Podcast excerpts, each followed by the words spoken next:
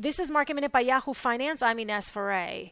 The markets are in the red today with the Dow, the Nasdaq, and the S&P all lower ahead of bank earnings, which kick off tomorrow.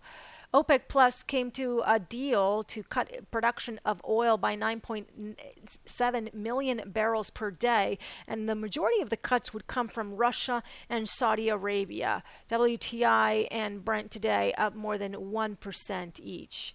And Amazon says that it will be hiring some 75,000 additional workers as demand rises because of coronavirus.